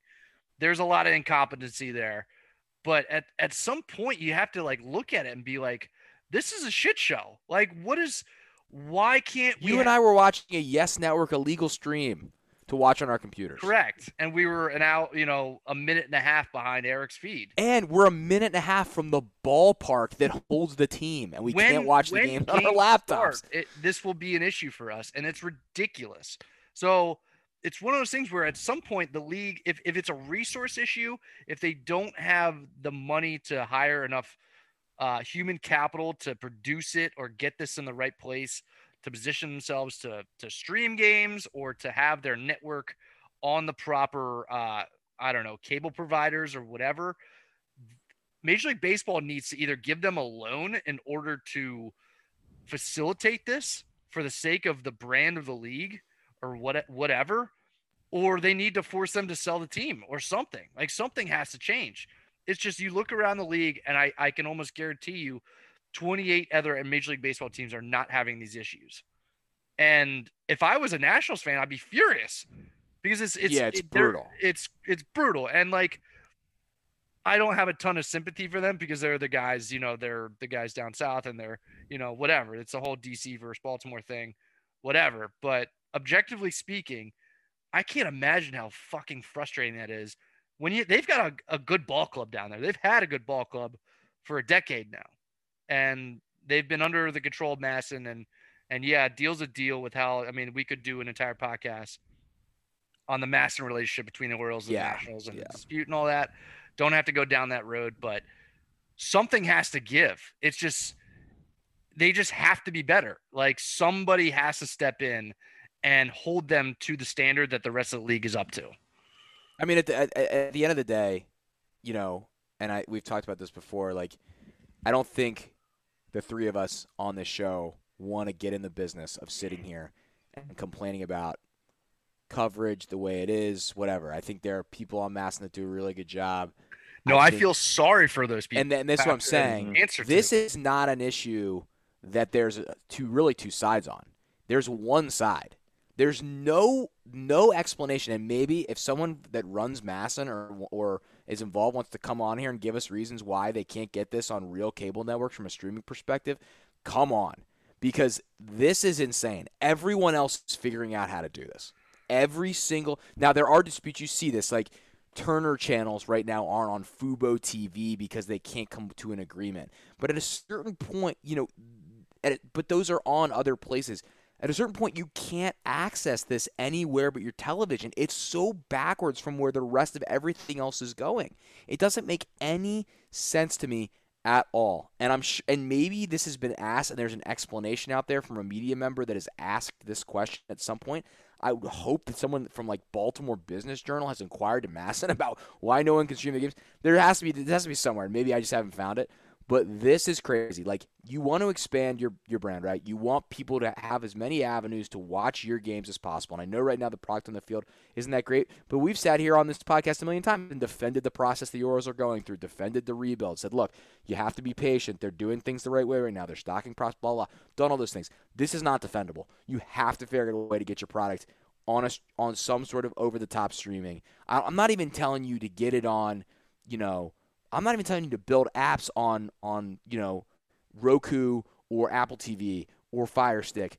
I don't even need you to do that. Just allow me to open my laptop up, go to masn.com, and play the games, authenticating into my cable service. That I just can't imagine that's that hard. And you figured it out with freaking Lumos Communications, which I'm sure 50 people have. I- just, I just like, how are you not figuring out a way to figure that out with Xfinity?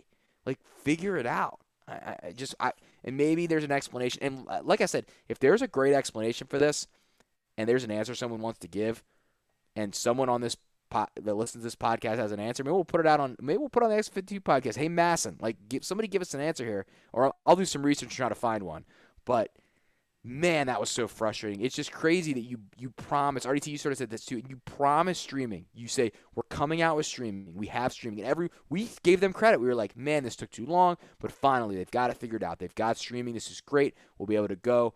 And I go on here to watch the end of Yankees Orioles on my computer, and I click stream live, and I see this. This is what I see. Learn more. Like, let's learn more. Let's go. Let's learn more.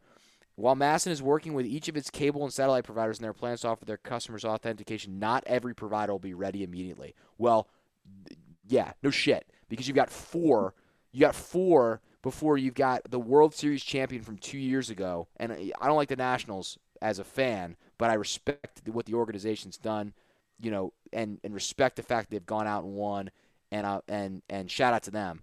Insane. This is insane to me.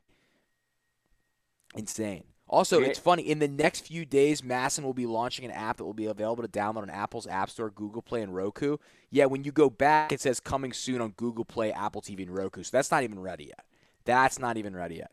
Wild. This is wild to me. And maybe this stuff will start coming out, and I'm I'm I'm ranting for nothing. I'm gonna sign up for streaming notifications. I'm gonna put my email in here. I mean, like, come on, MASN. like, I just, I just, this, this, the worst part about it is you would think this has been something they've been working on for a long time. So, like, when they finally rolled it out, you'd be ready to go. I'm just, Man, I I- just, this grinds my gear. You, you are so easy.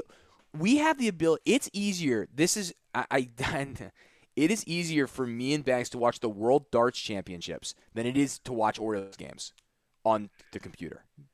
It's easier for me to watch Premier League soccer. It's easier for me to watch La Liga. It's easier for me to watch Aussie rules football. It's easier for me to watch a million things more than this team that plays two minutes down the street from me on a computer. Craziness. It's craziness. It's craziness. That I was Dude. watching on the GameCast tonight. this, this is It's just, This just is good, insane, man. This is like the scene from from Office Space where they're smashing the printer and he's done, and then he just goes back for more, and keeps bashing the printer. Like it's he's just, just, it's just unbelievable. It's easier for me to watch Premier League lacrosse than this freaking team, and that's shout out to Premier League lacrosse, a, a, a forward-thinking organization. Oh my lord! Come on, MASN. I want to watch your team. I want to watch the Orioles. I love Baltimore sports. I do a podcast about it. I do two podcasts about sports in this area. Let me watch my team on the computer, please. That's all I got. I'm done. I was starting to get into the Stephen A. Please, Please, please. please. We've been It- it this was- streaming service. We have been hoodwinked, bamboozled, led astray, run amok, and flat out deceived. That is what's going on with this right now. January 25th, 2001. Uh, article title: MASN to launch in-market streaming for all 300 plus Orioles and Nationals games. Blah blah blah. More than 600 pre and post game show for the Nationals and Orioles, reaching seven states, 20 million digital viewers on multiple platforms in 14 Nielsen media markets. So I just thought again, January 25th. Yeah, and those are all coming from DirecTV. I'm And sure. again, Because like- I'm sorry. I mean, maybe I'll look these up. Maybe Big Country Communications has got more viewers than I think they do.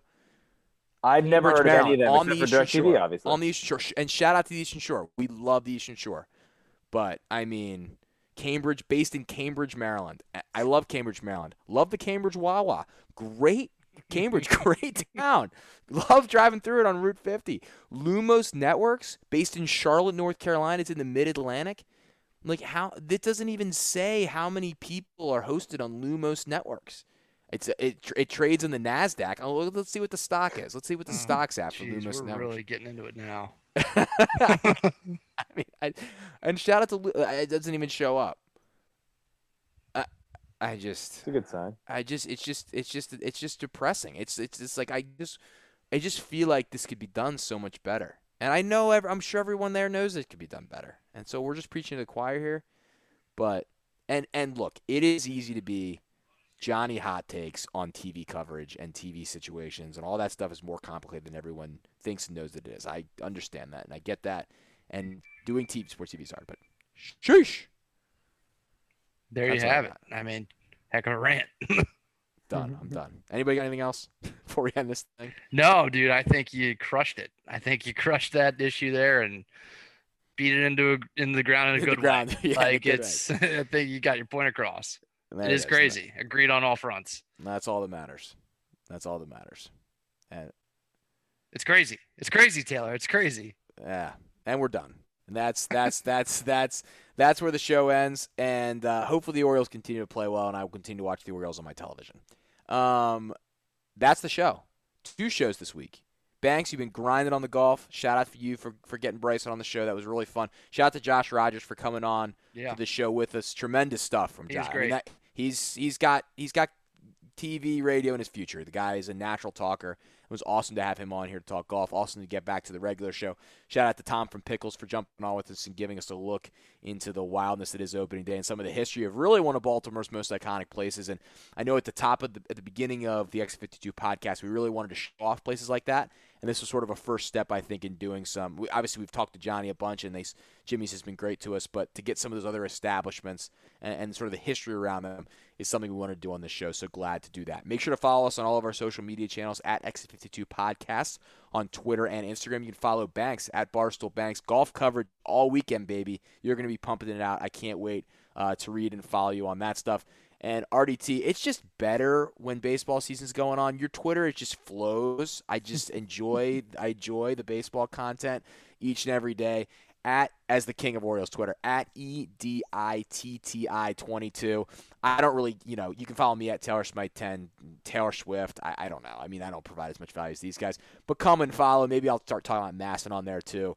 And we will see you next time on the X52 podcast presented by Jimmy Seafood.